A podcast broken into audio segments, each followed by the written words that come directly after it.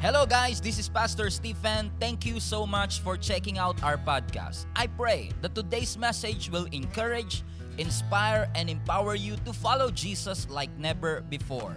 God bless you as you listen to the word. We are so excited to receive. Are you ready to, for, uh, for the word, mga kapatid? Ready to receive.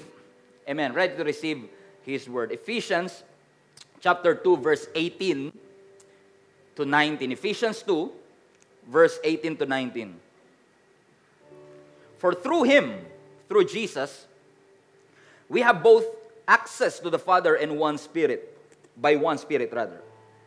Consequently, you are no longer foreigners and strangers, but fellow citizens with God's people and also members of His household.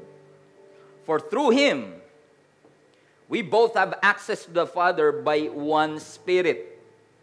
Consequently, and because of that, you are no longer, because we have both through Jesus Christ now have access to the Father, you are no longer foreigners, you are not an alien anymore. Kaway-kaway sa lahat po ng alien. Baka pati alien nanonood na ng service. Kakashare natin, no? You are no longer foreigners or aliens or strangers, but fellow citizens of God's people and also members of His household. I want to encourage all of you, including all the volunteers, leaders of this church, to listen to this message because I believe that God has destined us para makinig ng salitang ito sapagkat meron pong i-remind, sasabihin at ipapaliwanag ang Panginoon sa atin. I want to talk to you about on this subject, we are family. Pakisabi nga po sa inyong katabi, we are family. Ang naririnig ko kayo dito, kahit kayo ay nasa Facebook lang, naririnig ko, we are family. Napapakanta pa kayo. Sabihin niyo po, we are family. We are family. We are family. Do you believe that, church? We are, we are family. We are, we are, we are family. Ready to receive God's word. Alam niyo mga kapatid, I believe that following Jesus is the best decision that I've ever made in my life. Nung sinunod ko ang ating Panginoon, isa po yan sa, kung hindi man isa, ito po ang pinakamagandang naging decision ko sa aking buhay. Bakit, Pastor? Because when I decided to follow Jesus, I started a relationship with Him. Everybody say relationship. Once na nag-commit ka sa Panginoon, sinabi mo, Lord, simula ngayon, ako ay susunod sa iyo, para mo na rin sinabi sa Panginoon na, Lord, I want to start a relationship with you. Naalala ko nung tinawag ng ating Panginoon si Peter, ang sabi ni Jesus kay Peter, Come follow me, and I will make you fishers of men. Come. Don't just come, don't just be with me, follow me. In other words, Jesus is inviting Peter to enter into a relationship. Parang pag nagtatanong ka sa nililigawan mo, can you be my girlfriend? Pag nagtatanong ka sa fiancé mo, will you marry me? You are inviting that person to start a brand new relationship with you. Pero ang gustong-gusto ko kay Peter, mga kapatid, kahit na siya, siya ay nasa peak ng kanyang career at ng kanyang business, they just caught an amazing amount of fish. Pero ang sabi ng scripture, mga kapatid, Peter did not hesitate to follow Jesus. He immediately leave everything behind. At sabi ni Jesus sa kanya, from now on, you will not just be a fisherman, you will become fishers of men. Big difference. Hindi na bisugo ang uhulihin mo, kundi ang uhulihin mo na ngayon ay mga tao.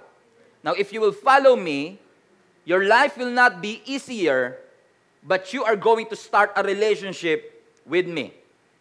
And if you are, if you have been attending this church for quite some time, and you believe with all your heart na iniimbitahan ka ni Jesus na mag-start ng relationship sa Kanya, huwag nyo na pong i-delay. Sapagkat ako naniniwala mga kapatid that the most or the, the best decision that you could ever uh, uh, have in your life ay tanggapin si Kristo bilang Panginoon at sariling tagapagligtas. Na ang bawat isa sa atin, may pinag-aralan o wala, babae o lalaki, everyone matters to God. Walang nilikha ang Diyos na tao na hindi niya kayang mahalin. Bawat isa sa atin ay minahal ng ating Panginoon. may mga taong hindi ko love, may mga tao na lalong hindi ko gusto. Pero lahat ng tao ay mahal ng ating Panginoon. Don't judge me. And because God loves these people, and because God cares for these people, we should care for them as well. I care for Darren, I care for Eileen, I care for all of you, for our global family online, because Jesus cares for us may mga issue na hindi tayo magkakasundo, may mga bagay na passionate ka pero hindi ako passionate, at may mga bagay na passionate ako na hindi ka passionate, pero hindi ito makakahadlang para pahalagahan, protektahan, ingatan, at pagmalasakitan natin ang isa't isa kung paanong sa Diyos lahat ay mahal niya, kung paanong sa Diyos lahat ay importante sa Kanya, we should value each other as well. Pero hindi lang individual, kundi maging ang relationship it matters to God. Now, I know for some of you, kapag sinabing relationship, ang thinking kagad natin romantic relationship, pero napakarami po nating relationship sa buhay. Meron po tayong friend, friendship. Meron tayong mother and daughter relationship o father and son relationship. Lahat po tayo, in some way, ay merong relationship. Pero alam niyo sa Panginoon, when you start a relationship with Him, it matters to our God. Minsan tayo lang sa society natin, parang ang dali nating mag-decide kung sino ang mamahalin at sino ang hindi mamahalin. Madali sa ating mag-decide sino ang ifa-follow at sino ang i-unfollow. Sino ang iba-block ko, sino ang i-unfriend ko, sino ang i-unfollow ko. Kung, kung, kung hindi mo gusto yung gusto ko, hindi kita din type. But if you like what I like, I will love you. If you have the same language, I will love you. If you believe what I believe, I will love you. Because for us, choosy tayo sa relationship. Choosy, walang amen ah. Choosy tayo sa mga taong sasamahan natin sa community natin, but with God, relationship matters to Him. Minsan, mga kapatid, may mga tao sa buhay natin, sa inner circle natin na hindi makakatulong sa atin.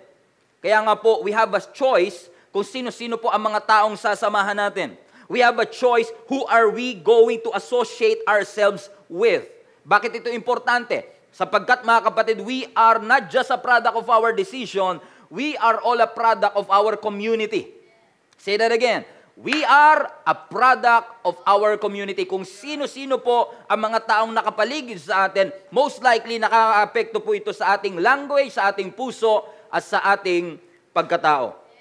God wants each and every one of us to start a relationship with Him. God wants us, mga kapatid, na ang bawat isa sa atin ay magkaroon ng tama at malalim na relasyon, lalo na sa mga kapwa nating Kristiyano. However, however, ang society natin, mas binibida, mas pinaprioritize, at least for this generation, this generation emphasizes alone time.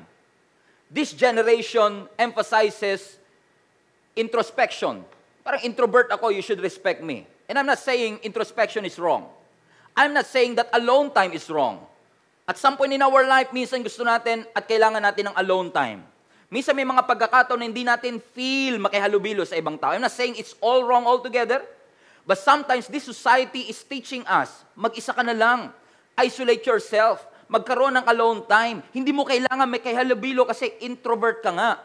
Intro, I'm not, again, I'm not saying it's wrong, but this is what our society is promoting. It is teaching us na alone time is okay, and it is okay. Amen? But God designed us to be in a community. Whether we like it or not. Ang design ng Panginoon, tayo ay nasa community. Again, I say this, para, para hindi naman ako mamisquote ng mga bashers natin, alone time is not wrong. In fact, Jesus taught us na kapag nagpe-pray ka, in private. Kapag nagtumutulong ka, in private. So God is not against alone time. God is not against privacy. God is not against introspection. And even in our worship, Kapag nag-worship tayo, nararanasan nyo ba yung kapag kayo lang ang nag-worship, nararamdaman nyo ang presence of the Lord? Right? Alone time, alone worship is okay. Nararamdaman, but nothing can replace the beauty of coming together completely. Nothing can replace the beauty of coming together corporately. Watch this. As a family. Put that in the chat. I need a family. I need a family. We all need a family. And sabi ng Psalms 133, verse 1, How good and pleasant it is when God's people, when God's family live together in unity. How good? It's good to have a family. It's pleasant to have a family, especially kapag yung family ay may unity. Napakaligaya at kahanga-hanga sa ating pagmasid. Ang nagkakaisa at nagsasama bilang magkakapatid. Yan ang Tagalog niyan eh. Right? Because God wants each and every one of us not just to start a relationship with God and to improve our relationship with Him. All of this matters. But God is encouraging each and every one of us na magkaroon din ng family relationship sa mga kapwa natin mananampalataya. Let me just say this to you. You cannot grow in isolation. No, no matter how talented you are, no matter how educated you are, no matter kung gaano kadami ang mga nag experience mo of the past, all of these are good. You have been in the ministry for 20 years, but I believe mga kapatid na ang tunay na maturity and growth nangyayari hindi kapag mag-isa ka lang, kundi if you are part of a family that God established here on earth. Naalala ko si Moses tsaka yung kanyang father-in-law na si Jethro sa Exodus chapter 18. One time, binisita ni father-in-law si Moses. At sa kanyang pagbisita, kasama si Zipporah, yung asawa ni Moses, sakto naman na at that time si Moses bilang hukom o bilang judge ng entire nation of Israel, umupo siya at nakinig siya sa problema ng buong bansa. Pumila sila, at sabi ng scripture, all day long, mula umaga hanggang gabi, si Moises ay nakikinig sa mga problema ng kanyang mga kalahi. All of a sudden, itong si Jethro na bisita lang nakialam. Ang sabi ni Jethro sa kanya, What are you doing? Why are you listening these problems all by yourself? Why are you sitting alone as a judge? Bakit hindi ka nagde-delegate? Bakit hindi ka humihingi ng tulong? In essence, ang sinasabi ni Jethro kay Moises, This is not a one-man's job. Hindi ito trabaho lang ng isang tao. You need to delegate tasks. You need people and surround yourself with people that will help you na mapagaan ang anumang suliranin, anumang problema o anumang dinadala natin sa buhay. Minsan may mga problema tayong nakakahiyang sabihin sa iba. May mga pinagdadaanan tayong parang hirap tayong sabihin sa kanila. Hindi mo naman kailangang i-broadcast sa lahat, pero kailangan mo ng at least isa, dalawa, tatlong tao na mapagkakatiwalaan that will be there to be unaccountable for you. Hindi mo kailangan i-broadcast sa lahat na may COVID ka, but you need somebody that will pray for you. I don't encourage na ilihim niyo siya. Nasa iyo lang. As much as possible, open it up. Prayer is not a one-man's job. Worship is not a one-man's job. You need people, you need to surround yourself with people that is going to pray with you. Na makikisaya sa iyo kapag masaya ka. Na makikiiyak sa iyo kapag ka ikaw ay nalulungkot. We need each other. Sabi mo sa katabi mo, we need each other. We need to be part of the community. Alam niyo mga kapatid, na-realize ko, ang community, napaka, napakadaming advantage sa buhay natin. Kahit gano'n ka katalino, kapag nasa community ka, may talinong madadagdag sa'yo. Ang tawag doon collective wisdom. Yung wisdom ng ibang tao na isasalin sa'yo. So kahit gano'n ka katalino, kahit gano'n kataas ang grades mo, may mga angle ng buhay natin na hindi natin nakikita at may mga bagay sa mundo na hindi natin alam. But when you surround yourself with people, it helps you para mas ma-nourish, mas mag-grow, mas lumawak ang iyong kaalaman. When you are in a community, hindi lang ikaw mag-isa ang nananalangin. People are praying for you. Yun pa lang, mas- masarap na sa feeling. Ano mga kapatid, kapag may sakit ka, kapag ikaw ay nahihirapan, if you have a financial struggle, for example, kung meron kang problema sa buhay at malaman mo na may isang tao kahit nasa ibang bansa pa ang nananalangin para sa iyo, it helps your emotional health. Community is very important. Sa community, nakakapag-develop tayo ng pagkakaibigan at pagkakaibigan. Kaway-kaway dyan sa dating kaibigan lang, ngayong kaibigan na. Hallelujah. Because sa community, we develop friendship. Sa community, we have encouragers. Pag sinabing encouragers, ito yung mga tao na kasakasama mo working towards the same goal. At dahil pare-pareho kayo ng goal na mapalapit sa ating Panginoon, sa mga pagkakataong gusto mo na sumuko, gusto mong huminto, gusto mong bitawan, amen, ang iyong pananampalataya, there will be somebody in the community that will say to you, kaya mo yan, press on, keep on walking, keep on running, magpatuloy ka sa Panginoon. And sa community, nangyayari ito. Sa community, mga kapatid, kapag may mga dinadala kang pagsubok, pag may dinadala kang problema, gumagaang ito. Magaang pag may kasama. Ang isang kabang bigas, gamitin na natin tong gasgas na illustration na to. Ang isang kabang bigas mabigat. Pero kapag may kasama ka, na willing magbuhat, syempre. Meron kasi dyan, kunwari nagbubuhat, pero hindi naman. Gumagaang ang buhay. Magaang ang buhay kapag nasa community. Magaang ang buhay kapag may kasama. Sa Bible, mga kapatid, si Pablo ay ginamit ng ating Panginoon, isa sa mga disciple ng Diyos. Ginamit siya ng Lord para i-preach ang gospel hindi lang sa mga Jewish people, kundi even sa Gentile. And because of his dedication, nakakilala din tayo ng mga Gentile sa ating Panginoon. At nung early days na siya ay nag establish ng church, marami siyang mga pinuntahang lugar, mga lugar na hindi pinunta ng iba. And one time, nung nagpunta si, si Paul sa Thessalonica para mag-establish ng church back then, masyadong na-attach si Pablo sa Thessalonica to the point na ayaw niyang iwanan. Naka, nakapunta na ba kayo sa ganong pagkakataon na minsan na nandun ka lang para sa isang mission pero ayaw mo nang umalis kasi napamahal ka na? Yung aso pinaalagaan lang sa'yo ng one week pero ayaw mo nang bitawan kasi napamahal ka na. Yung jowa pinahiram, joke lang, joke lang. Okay, joke lang, joke lang.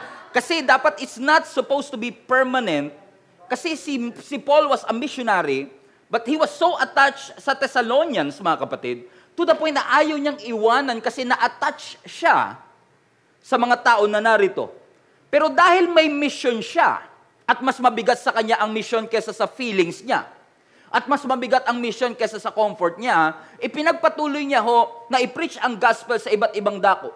Pero nakaka, nakaka-impress lang nung binabasa ko muli ito na nakita ko na talagang grabe yung pagmamahal ni Pablo sa Thessalonians to the point na kahit wala siya, pinadala niya si Timothy para maging overseer ng mga tao doon.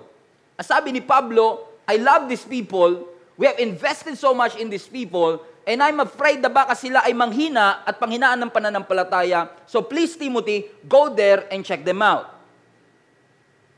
And habang ginagawa ito ni Timothy, nag, nagbigay si Timothy ng magandang report, at dahil sa report na yun, napasulat si, si Paul uli sa kanila kasi ang sinasabi ni Timothy, grabe yung pagmamahal ng mga tao doon sa iyo, Paul, ay grabe din na may miss ka raw nila.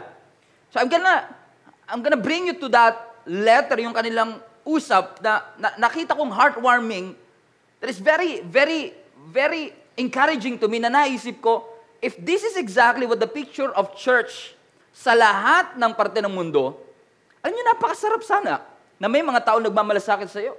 Na sabi ng 1 Thessalonians chapter 3 verse 5, kaya nga, sabi ni Pablo, hindi na ako makatiis.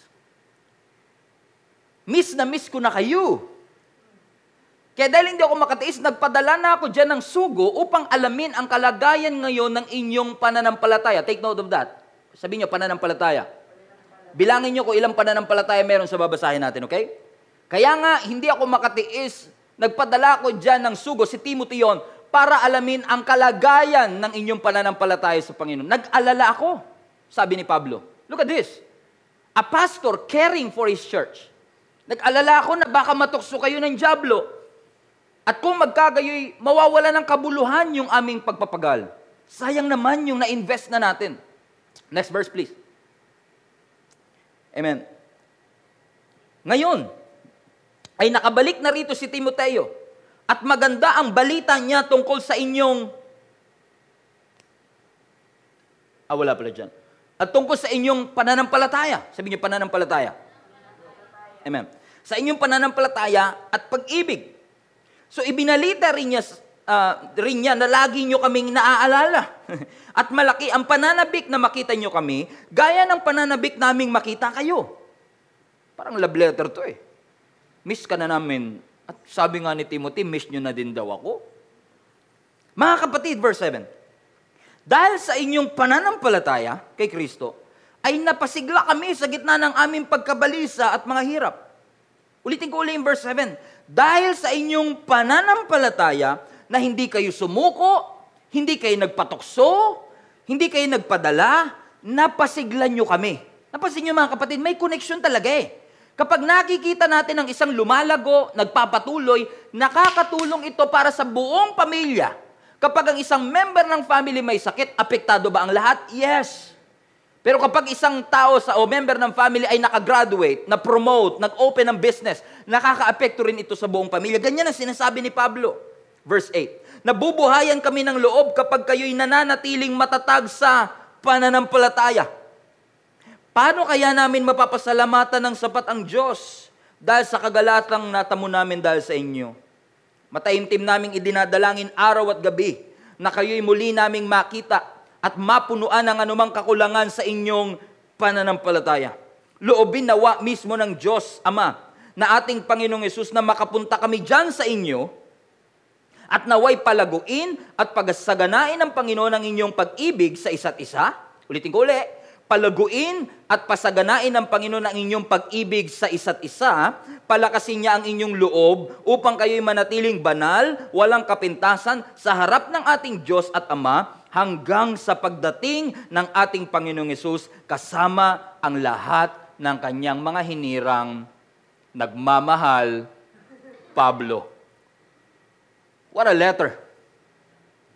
I can sense 2,000 years later, I can still sense yung love. Sa lahat ng binatsa natin mga kapatid, we have seen at least four times ng pananampalataya. Actually, kung babasahin mo pa, kahit yung mula verse 1, five or six times rather, five times dito sa binasa natin and six times kasama yung mga previous verses. Why is it? The question is this. Why is it so important for Paul to watch their faith? Bakit parang sa letter ni Paul, although ramdam nating miss na niya ang mga tao, miss na niya ang church, eh mas nakita ko sa verse na ito na talagang concern si Pablo sa pananampalataya ng mga taong naroon.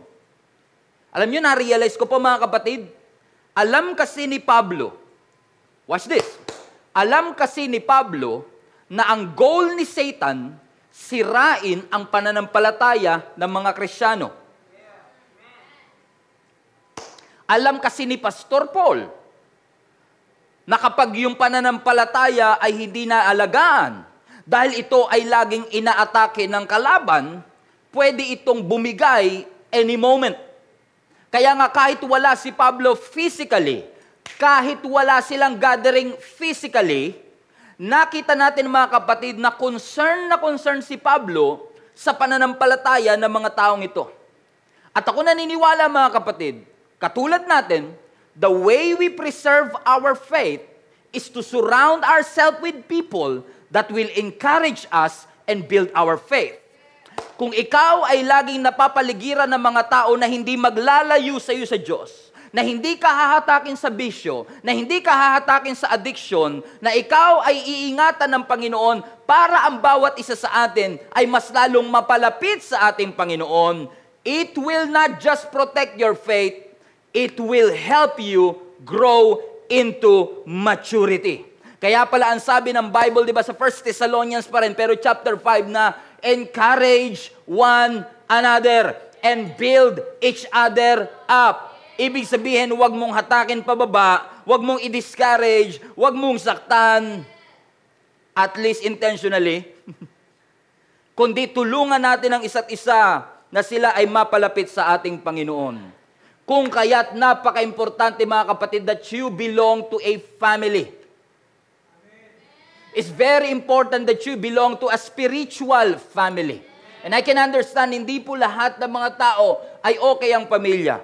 Pero wag ho kayong mapanghinaan ng loob kasi tayo rin ay nagsimula sa dysfunctional family. Adam and Eve, dysfunctional family. We are all a product of dysfunction and sin. We are all imperfect pe- people with imperfect lives.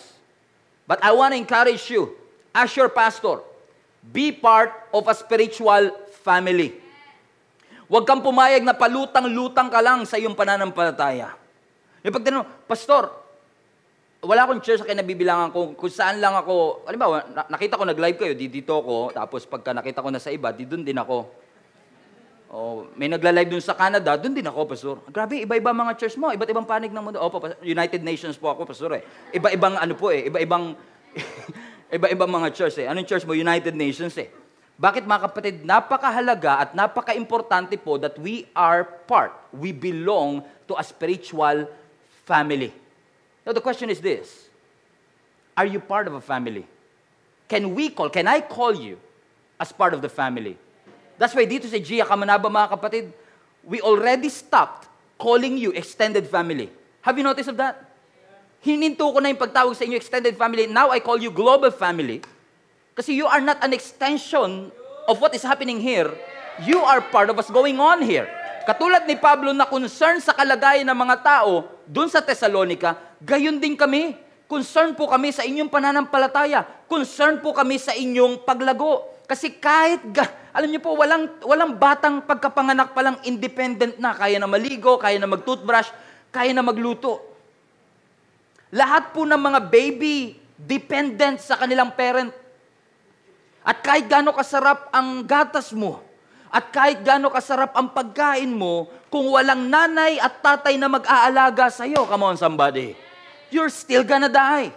Ang unang kailangan ng bagong panganak, hindi talaga pagkain. Lalo nang hindi libro, lalo nang hindi school. Ang unang kailangan nila, family tao na nagma-adult people na magmamalasakit. In essence, sa spiritual life, every time na magkaroon tayo ng desisyon na tagampin si Kristo bilang Panginoon at ating sariling tagapagligtas, you are, you were born in this family. You need somebody that will take care of you. You need somebody that will feed you. You need an adult Christian that will help you grow in your faith. We need a family. And we are a family. Put that in the chat. We are family. We are family. The church, that's why important mga kapatid, na ang church is not an option.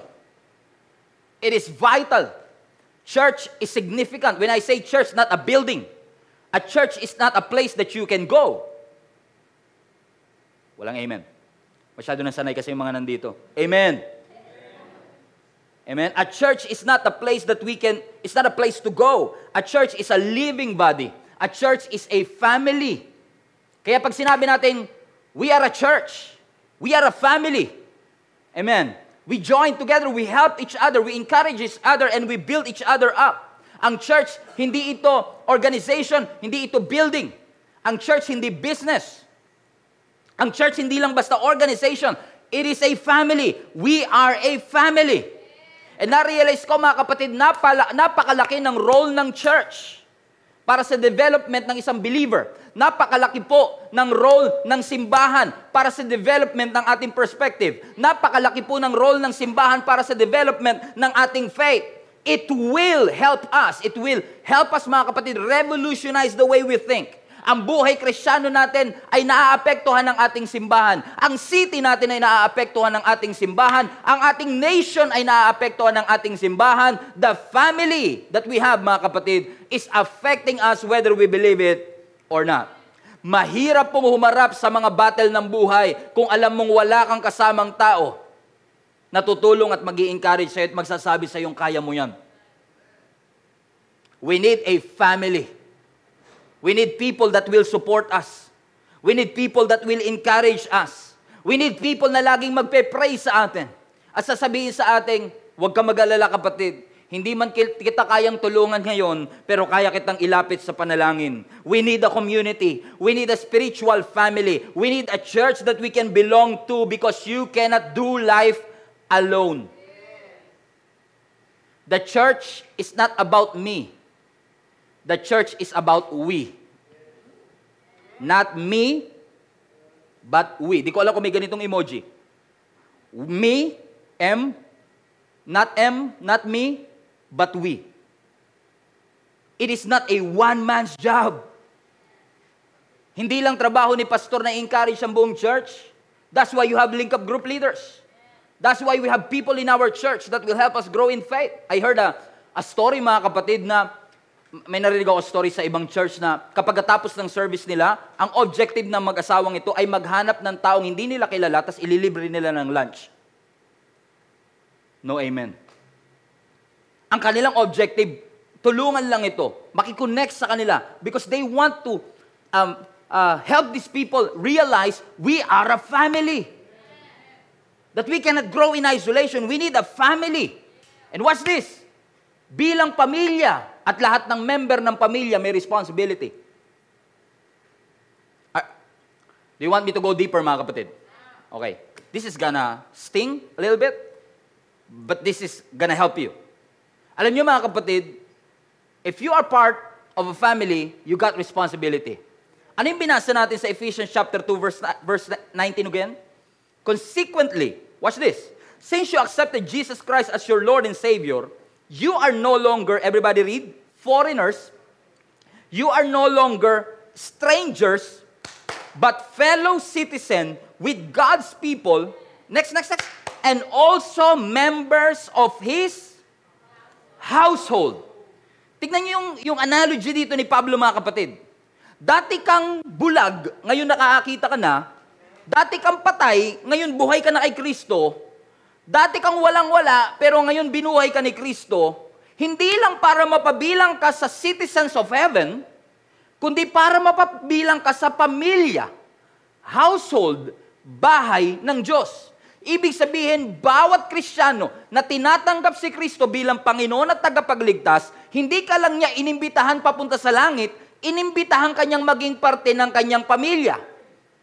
And as far as I am concerned, lahat ng members ng family may responsibility. Kapag ikaw ay member ng family, hindi papayag ang nanay mong hindi ka naglilinis, hindi papayag kapag member ka ng family, hindi papayag, lalo kung may trabaho ka na, hindi papayag ang nanay mo na bukas ka lang ng bukas ng aircon pero hindi ka nagko-contribute sa pambayad ng Meralco. Hindi papayag ang nanay mo na hindi ka nagko-contribute sa gasolina, hindi ka, nagko- hindi ka naghuhugas ng pinggan, hindi ka naglalaba, hindi ka tumutulong sa pamamalansya, na sariling damit mo na lang, hindi mo pa maplansya.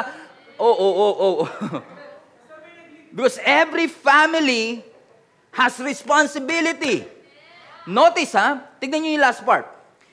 Ang sabi doon, because we accepted Jesus Christ, we are no longer aliens, foreigners, strangers, but members of His, basahin niya uli natin, household. Napansin niyo, hindi sinabing organization. Because most people treated church as an organization. And it wasn't an organization. We are a family and therefore, dahil family, bahay siya. Hindi rin siya basta kingdom lang. Although we are part of God's kingdom, pero zoom in ng Panginoon, although you're part of God's kingdom, you are citizens of heaven, but you're also a family. You are part of the household. Hindi ka employee, hindi rin negosyo. Kapag kasi, excited ako dito. Kapag kasi ang isang tao, ang isang krisyano, trinato niyang restaurant ang church, we are in for a fall. Sino sa inyo nakakain na sa restaurant? Napasin nyo ba kapag pumunta ka sa isang restaurant, may mga restaurant na pagbubuksan ka ng pinto. Hindi ka magbubukas ng pinto para sa sarili mo. Pagbubuksan ka ng pinto. May mga restaurant na sila ang hahatak ng upuan para sa iyo. Pag nakaupo ka na, bibigyan ka nila ng menu, hindi ikaw magluluto sa kitchen. Sila ang magluluto sa iyo. Ang kailangan mo lang gawin, waiter, pwede ba may kailangan po ako dito? Kasi pumunta ka sa restaurant, hindi para magsilbi, kundi para pagsilbihan. And the moment na trinato natin ang simbahan na parang restaurant, nauupo lang tayo, papakainin tayo, at tatawagin lang natin si pastor, serve me. Tatawagin lang natin si leader, please serve me. We are in for a fall. Kasi sa restaurant, Kapag hindi mo gusto yung pagkain, tatandaan mo lang, di na ako babalik dito sa restaurant. Hindi ko gusto yung pagkain dito. Kapag hindi mo gusto yung service o serbisyo ng isang restaurant, nako, di ko gusto type service dito. Hindi na ako babalik sa, sa, sa, sa restaurant na ito. Pero hindi mo pwedeng gawin yan sa bahay mo. Hindi porke hindi mo gusto yung luto ng nanay mo, sasabihin mo, hindi ko na gusto yung luto ng nanay ko, lilipat na ako sa ibang bahay. You cannot just do that because you are part of a family. Every time we come to church, don't ever treat it as a restaurant. This is a family. This is a household.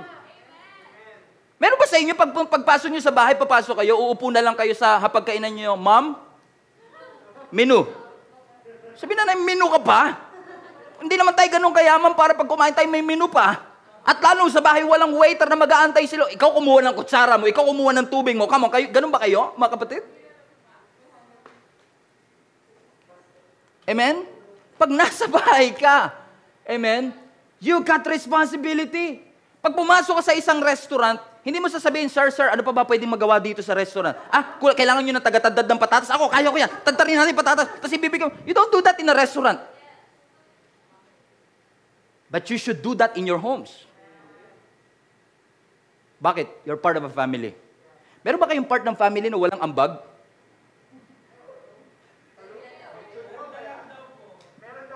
Face value lang, pastor, okay na ako. Yun na ang bago sa pamilya ko.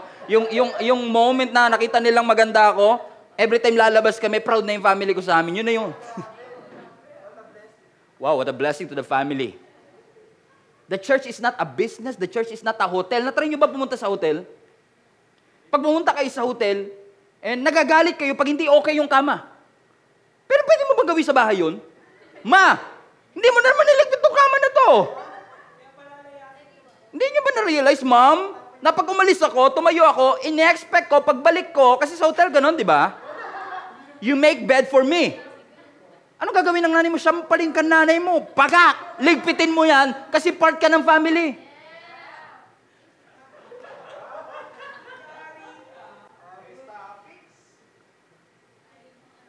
Meron bang sampal emoji?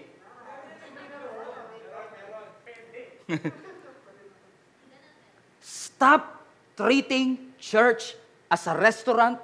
Stop treating church as a hotel and start treating church as a home. This is a home. And I'm not in any way being harsh to you. It may sound harsh. That's not my goal. My goal is for you to be reminded. We are not. Pag may bisita kayo, pinag-uugas niyo ba? No. That's why, in church, when you are a guest, we don't expect anything from you. We want to, we want, we, actually, when, when you have a guest, you want them to feel welcome, right? Hindi na kayo nag-a-assign na, Ma'am, ikaw na bahala sa bisita, ikaw mag, mag-entertain sa kanya. It's everyone's responsibility for the guest to feel welcome. Ganon din po sa atin, mga kapatid. Every time we have a guest, yes, of course, they don't have a responsibility. And if you're joining us for the first time, that's you. Maybe you should attend next time. Amen? But right now, what I want to, to teach and to, uh, to remind each and every one of you, ang sabi, you are members not of a hotel, household.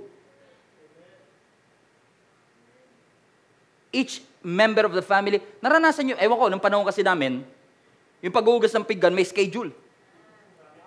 Sa inyo ba ganun din? Yung paglilinis ng, ano, may schedule. Amen, bakit? Sasabihin mo ng nanay mo na, kawawa naman yung anak ko. Hirap na hirap na. Hindi. Hindi ka tulad sa restaurant, hindi ka pwede pumasok doon, kumuha ka ng map, ikaw pa naglinis. Because you go to restaurant to be served. But in your homes, you go there to serve. At home, lagay nyo nga sa chat, at home, I have a responsibility. Sa hotel, wala. Sa bahay, meron. Sa restaurant, wala. Sa bahay, meron. Bakit importante ang responsibility? Because responsibility is a sign of maturity. Hindi ka nag expect sa anak mong five months na magugas ng pinggan. Bata pa eh. Hindi mo rin ina-expect yung lola mong 90 years old na maglalaba pa. She's too old. Responsibility. Taking responsibility. Pag sinabing taking responsibility, kasama dyan yung pag kumakain kayo, wala naman kayo usapan na may manlilibre. Yung bang lahat man lang magtatangkang bumunot is part of a responsibility. Right? It's a sign of maturity. wala talaga, pastor eh. Pag bunot ko tumago sa tuhod, butas sa butas. Amen? Masarap kaya ng feeling mo papasok ka sa restaurant. Uh, oh, sir, sino ka? Hindi, I work here. Hugas kang pinggan, tadtad kang patatas. Hindi na-expect sa iyo kasi hindi ka naman pinapasweldo eh. But at home, you have a responsibility. And when you have a responsibility, kahit sa pamilya, is a sign of maturity. That's why I encourage our church. Alam ko, we have a limited volunteer opportunity because of a pandemic. Pero hindi ibig sabihin nun, there's no way that you can serve. There's no way that you can serve God. You cannot be a pastor standing in this church or this stage maybe, but you can be a pastor to your home, to your offices. You can be a pastor to your, your small groups. Be responsible. And responsibility is a sign of maturity. That we will be responsible enough to take care of them. Anong tawag nyo sa nanay na inabando na lang ang kanyang anak? Irresponsible mom. Mom pa yan, ha? What we want and what we need is responsible adults, responsible people that will encourage each other. Sabi ko nga sa team kanina, when you serve God, serving is an expression of your gratitude. Maaring ang tingin mo, Pastor, I don't have the talent. Pastor, wala akong lugar sa Gia Kamanaba. I've been part of this community for quite some time. And I want to be part of the family. Pero serving, Pastor, parang tingin ko, wala akong maiaambag. Hindi naman ako magaling kumanta. Hindi naman ako magaling sumayaw. Hindi naman ako magaling, katulad ko AJM. Hindi ko kayang ginagawa niya. Tingin ko parang, kung meron man, Pastor, siguro, pwede ba yung taga, ano, taga buhay ng comments, kunwari, o taga lagay lang ng comments, kunwari. Kasi sometimes ang tingin natin, pag masyadong maliit yung responsibility, hindi siya responsibility. I don't think so. I don't think so. Kahit maliit ang tingin mo sa yung nagiging contribution sa buong body, o sa buong church for that matter, mga kapatid, dagdagan mo lang yan ng malaking puso, okay na. Small contribution but big heart, pag pinagsama mo, bam. God is pleased. Natutuwa ang ating Panginoon.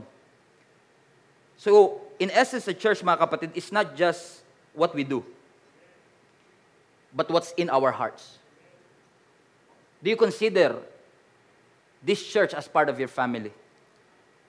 Kung hindi man, are you considering other church as your family? Because you need a family. You need to be part of a community. Do you agree with me, mga kapatid? You can always encourage each other. We can always pray for each other. Alam niyo, kapag may physical service, you can always, you know, contribute sa kahit napakaraming pamaraan. Pwedeng, pwedeng kapag nasa labas kayo, for example, pwede kayong hawakan nyo man lang yung pinto para makapasok yung matandang nasa kasunod ninyo. Could be a service to your community. Yeah, holding the door could be a service to your community or doing a, a small favor for somebody. Kasi kapag ginagawa mo naman yan, hindi lang para sa tao, kundi para sa Panginoon, hindi po nasasayang ang lahat ng service natin. Basta ginagawa natin sa Panginoon. Hindi man nakita ng lahat, hindi man napasalamatan ng lahat, but you are making a difference in somebody else's life. And that is so important. Kaya nga po pagpasensyahan nyo na ako, na taon-taon na lang hindi ako nahihiyang sabihin at i-preach ito sa inyo. Because sa pamilya, di ba, hindi ka naman nahihi- nahihiyang humingi ng pabor? Family tayo eh. Sa pamilya, hindi mo sinasabi sa kanilang, hindi sinasabi ng nanay mo na, anak, nahihiya naman ako sa'yo. Pwede bang pakiambot yung remote? Sina- Hindi nahihiya yung nanay sasabihin na, anak, pakiabot yung remote because your mother expect you to have a contribution. And the same thing, the children is expecting, of course, the mother to do the responsibilities. It's just a matter of collaboration and helping each other and and laging nandyan tayo eh. Para tulungan natin ang isa't isa. Alam niyo, nung, nung binata pa ako, hindi ako nahihiya na pagkalimbawa, may rest, kumakain kami sa restaurant, oh, ambagan tayo, ha, pamilya. Pero kung halimbawa, hindi mo kilala yung mga tao, May nakatabi ka lang sa ano, may, ano, ano po pangalan nyo? Ah, ako si Robert. Ambagan tayo ha, next time ha. Pero sa family, pwede mo yung gawin. Sa family, pwede ka mag, magsabi na, pwede ba mapakiplansya lang po muna kasi talagang busy ako, hindi ko siya kayang gawin ngayon. Madaling sabihin na pwede po bang paki, pakitulungan ako dito kasi we are part of a family. Huwag po kayong mahiya na humingi ng tulong sa mga kapamilya ninyo. Huwag po kayong humingi, mahiya na humingi ng tulong at magsabi sa kanila ng mga struggles sa pinagdadaanan natin. Hindi ako nahihiya bilang pastor na sabihin sa inyo to kasi we are a family. we should think, we should never stop thinking of ways how we can encourage and build each other up. Huwag tayong huminto na maganap ng opportunity para tulungan po ang isa't isa at sabihin sa kanila, I want to help you. How can I help? I am your neighbor. How can I help? I am your family. How can I help? Hebrews 10, and I'm, I'm going to close. Let us think of ways to motivate one another to acts of love and good works. And let us not neglect our meeting together as some people do, but encourage one another. Watch this, especially now that the day of Jesus' return is drawing near. Can you confess this, church? Church is a family. Church is a family. Alam kong we are the church, but in essence, church is also a family. And I understand, I understand, I understand. I understand na hindi po lahat ng tao ay may magandang experience sa church or sa family for that matter. Some people are frustrated with their church. Some people are frustrated with our church. Because church is messy. Ministry is messy. Church is imperfect. Because we are expected to interact with each other. And as long as we interact with each other, nagkakapikunan, nagkakatampuhan, nagkakasakitan, may mga nasasaktan tayong sinadya natin, may mga nasasaktan tayong hindi natin sinasadya. I've been serving the Lord 21 years dito po sa simbang ito. And while serving the Lord through this church, I realized that ang church can be confusing sometimes, it can be boring sometimes, it can be damaging sometimes, it could be hurting sometimes. That's just the way it goes. There is no such thing as a perfect family. There is no such thing as a perfect church. That's why we need the grace of God. Yung awa at abag ng Panginoon. And our intentionality and our effort. Kasi talagang mahirap pong pakisamahan ng isa't isa. Iba-iba po ang ating kinalakihan, iba-iba po ang location natin, lalo po tayo na ine-expand ng Lord ang ating territory. We are not just a local family, we are a global family. Kaya nga nung lumalaki ang church in the early days, si Pablo sulat siya ng sulat sa kanyang church, sa family. Hey, hey, wag naman kayong mag-away. Magpatawaran kayo. Magbigayan kayo kasi nakita ni Pablo eh. Kahit mga Kristiyano nagtatalo-talo. Nakita ni, ni Pablo kahit mga magkakapamilya nagsisiraan, kahit magkakapamilya naghahanapan pa rin sila ng butas sa isa't isa. Kaya lagi sinasabi sa kanila ni Pablo, Hey, fix it. Forgive each other. Because we have to acknowledge we all came from a broken family. Because Satan is trying his best para sirain ang pamilya, para magtampo ka sa mga kasama mo sa church, para sumama ang loob mo sa mga leaders mo. And I'm not saying na, na lahat po ng ginagawa ng leaders natin ay tama. Marami din po silang pagkakamali. Marami po akong pagkakamali. Pero samantalahin ko na rin ang pagkakataon para ihingi ng tawad ang lahat ng mga leaders and mga volunteers sa lahat ng sakit na naidulot nila sa inyo. I know they mean well. Hindi nila gusto na tayo ay siraan. Hindi nila gusto na tayo ay tapakan. Ang gusto lang nila magkaroon tayo ng pagtutulungan para mas mapalapit tayo sa Panginoon. Naging iba lang ang approach, naging iba lang ang tono, naging iba lang ang language, but we are trying our best na magkasundo. We are trying our best na i-encourage ang isa't isa. We are trying our best na magtulungan and i-build natin yung pananampalataya ng isa't isa. Kasi alam natin at the end of the day, hindi hihinto ang muling pagbabalik ng ating Panginoon. At lalo na ngayon na padilim ng padilim ang mundo, kailangan ng simbahan mag-rise up. Kailangan ng simbahan mag magtulungan. Kailangan ng ating pamilya ay magkaroon ng united spirit and say, nasaktan ako pero hindi ako hihinto. Nasaktan ako pero hindi ako uh, bibitaw sa aking pananampalataya kasi ang Diyos na aking pinaglilingkuran ang aking focus. Mula pa noon, yung unang pamilya natin, gusto na ni Satan sirain. Nung nagkasala si Adan at Eva, nagturuan na kagad sila. Di ba sa church ganyan din? Sa family minsan ganyan din. Pag may mistake, turuan. Wala naman nagturo sa kanilang magturuan. Right? Pati nga sa responsibility, nagtuturuan. Ako na naman. Siya naman. Tactic ni Satan. Nung nagkaanak si Adan at Eva, a, a, Cain and Abel, pinaghiwalay din. Ang gusto ni Satan, paghiwalayin tayo. Ang gusto ni Satan mag-build ng offense at mag-dwell tayo sa sakit, sa legalism, sa heresy, sa hurt, sa damage na ating naramdaman. But God wants to restore, restore His family. I say that again. God wants to restore His family. And I, and I acknowledge that there are some people who have exited the room and say, hindi na ako babalik talaga dyan. Napaka-hypocrite ng mga tao dyan. And I acknowledge there are a lot of hypocrite people in church. I have to say that because that's the reality. But don't let the attitude of your pastor and the people in the church keep you from coming to God. You can always focus to Him and not to them. And say, no, alam ko hindi ito mga perfect. Mga imperfect talaga to eh. Pag imperfect, hindi mo naman talaga maaasahan maging perfect eh. Yung minsan i-invite na lang natin sa church, minsan i-invite mo na lang sa dinner, oh, dinner tayo mamaya, family, family gathering. Family na, pero minsan ayaw pa natin puntahan. Nasaktan ka kasi. And sometimes, alam niyo, spiritually ganun din. Sometimes it hurts to go to church. Sometimes it hurts. In fact, most of the time, it hurts to go to church. Because you have been rejected with judgmental people, offended by hypocrite people. You were offended by their language, their leaders, yung mga leader na double standards. Mga leader na magaling magsalita pero hindi nila kaya ipakita sa actions because nilagay kasi natin yung mga leader sa pedestal.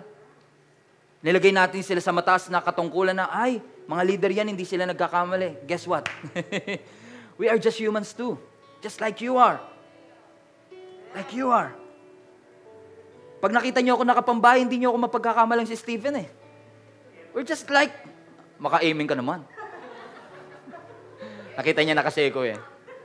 We are just like normal people with normal lives. Alam ko na-offend ka kasi yung attitude ng ka-churchmate mo, yung ginawa nila sa'yo. Hindi ka pinagtanggol, iniiwang ka, nineglect ka, and I acknowledge that.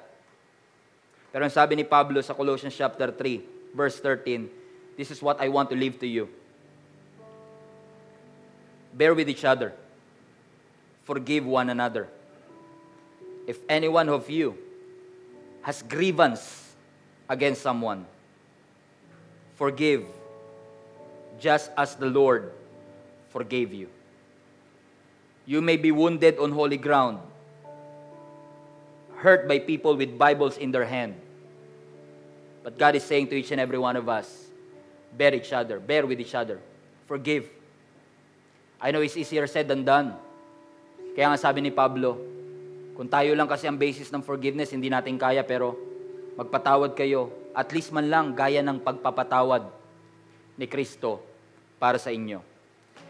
Maaring ngayon may sakit ka pa rin na nararanasan, na-offend ka ng ka-churchmate mo, na-offend ka ng kasama natin dito sa church, or maybe I offended you at some point by something that I did or did, didn't do. And I want to apologize. And please forgive us and forgive me. And hopefully, I can say this to you you are bigger than your pain. You are bigger than your pain. Your mission is bigger than your pain. Your calling is bigger than your pain. And what God is expected of us as a church is unity, collaboration, friendship, love, peace. That we bear each other's burden. We encourage each other. Hindi tayo naghahatakan pababa. Kung naabandona ka man ng ibang tao, si God hindi. Kung nasaktan ka man ng ibang tao, kung ikaw man ay naabuso ng iba, o inabuso ng simbahan, o inabuso ka ng mga tao sa simbahan, God didn't. God didn't abuse your gifts. God didn't abuse you. God didn't kick you out because He is perfect. And His ways are higher than our ways. His thoughts greater than our thoughts. His plans greater than our plans. And the more centered you are with God's truth, the more you grow. So center your focus and focus your eyes not on the offense, not on the offender, but for the forgiver, our Lord Jesus Christ, who have bled, died for each and every one of us. I am in no way minimizing the hurt. I am in no way minimizing the pain. Napakahirap, napakasakit. You know, sometimes, just by speaking every Sunday, I may have hurt somebody that I don't know. And just by standing and worshiping, I may have offended somebody that I don't know. And I'm not saying I am perfect, and I'm not saying that the church is not perfect. But we are trying to say is this, we are all imperfect people trying to serve a perfect God. Sabi ni Pablo, tiisan niya na lang. Let's just bear each other. Mahal ng Lord ang simbahan, hindi dahil perpekto ang simbahan. God loves the church because the church is beautiful. In fact, God loves the church to make it beautiful. God wants to make His sons, His daughters useful in His kingdom. God wants to use your gifts and your talents to uh, expand God's kingdom. And the reason why, unapologetic ako sa pag-share sa inyo at pagsasabi nito sa inyo is simply because I believe that God has a great plan, not just for you, for our family, but for this church as well. May the Lord bless our heart. May the Lord guide our paths. May the Lord blesses our decision. Hawakan nawa ng Panginoon ang ating relationship as a family. We are all in this together. We cannot afford na sumuong sa mga pagsubok ng ating buhay. Nasa pandemic pa rin tayo, tapos wala tayong malalapitan pag tayo nagkasakit. Wala tayong mamimessage kapag tayo ay nasaktan. Wala tayong mamimessage pag tayo nahihirapan. Pag namatayan tayo ng mahal sa buhay, we need each other. You may not need me now. I may not need you now, but sometime, some way, somehow, I'm gonna need you. I'm gonna need you to encourage me. We're gonna need each other para palakasin natin ang isa't isa. Because we cannot deny the fact. We cannot grow in isolation. We need each other to go in our faith. Father God, we just want to apologize, God. We want to ask for your forgiveness for every shortcomings that this church have done. Sa lahat ng shortcomings ko, Panginoon, as a pastor of this church. Sa lahat ng shortcomings ng mga leaders above me, God. At sa lahat ng mga shortcomings ng mga leaders below me. Patawarin niyo po kami, Panginoon. Napakarami po namin pagkukulang sa inyo. That instead that we love and understand each other, instead that we encourage each other, instead that we bear each other's burden, nasakta namin sila. Naging mali ang aming motibo. Pinagdasal naming umalis sila. Hiniling namin na mawala na sila. Patawarin niyo kami, Panginoon, that we have not realized that if you have loved us for just, uh, we have, you have loved us just as we are. You have loved them too, just as they are. Patawarin niyo kami, Panginoon, sa namakaraming pagkakataon na imbis na magtulungan kami, pinagtutulungan namin ang isa't isa. Sa panahong dapat na kami, Panginoon, ay nagmamalasakitan, sinaktan namin ang isa't isa. And Father God, help this church to move forward, Lord God, sa second half of this, if, of this year.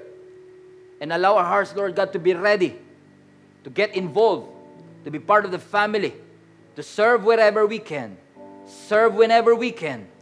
And Lord God, allow us to be an instrument, a vessel, Lord God, para ang mission mo sa simbang ito at ang mission mo sa body of Christ na punoy ng langit will be accomplished through our lives. We honor you. We glorify you for everything that you have done. This is our prayer, Lord.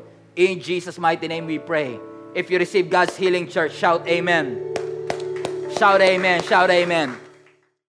Hello guys, thank you so much for watching this video. Small favor lang before you leave, please do not forget to share this video to your friend. Sabi nga nila, sharing is caring. Hindi natin pwedeng i-underestimate ang kapangyarihan ng pag-share ng simpleng video na ito sa kanila. All you have to do is click that share button and you'll never know kung sino-sino ang pwede nating maabot. One more thing, if you can, please do not forget to subscribe to this channel para wala ho kayong mamiss na kahit anong video or live stream every weekend.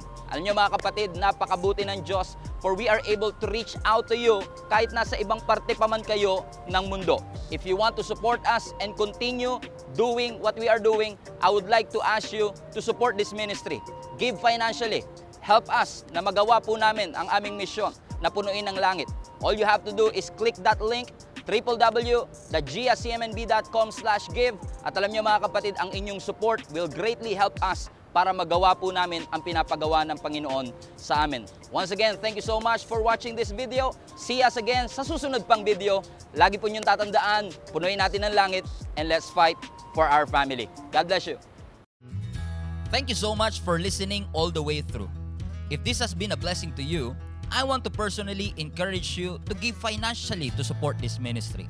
Go to our website, gsmnb.com slash give and help us continue doing what we are doing. Always remember, sama-sama nating punuin ang langit and let's fight for our family.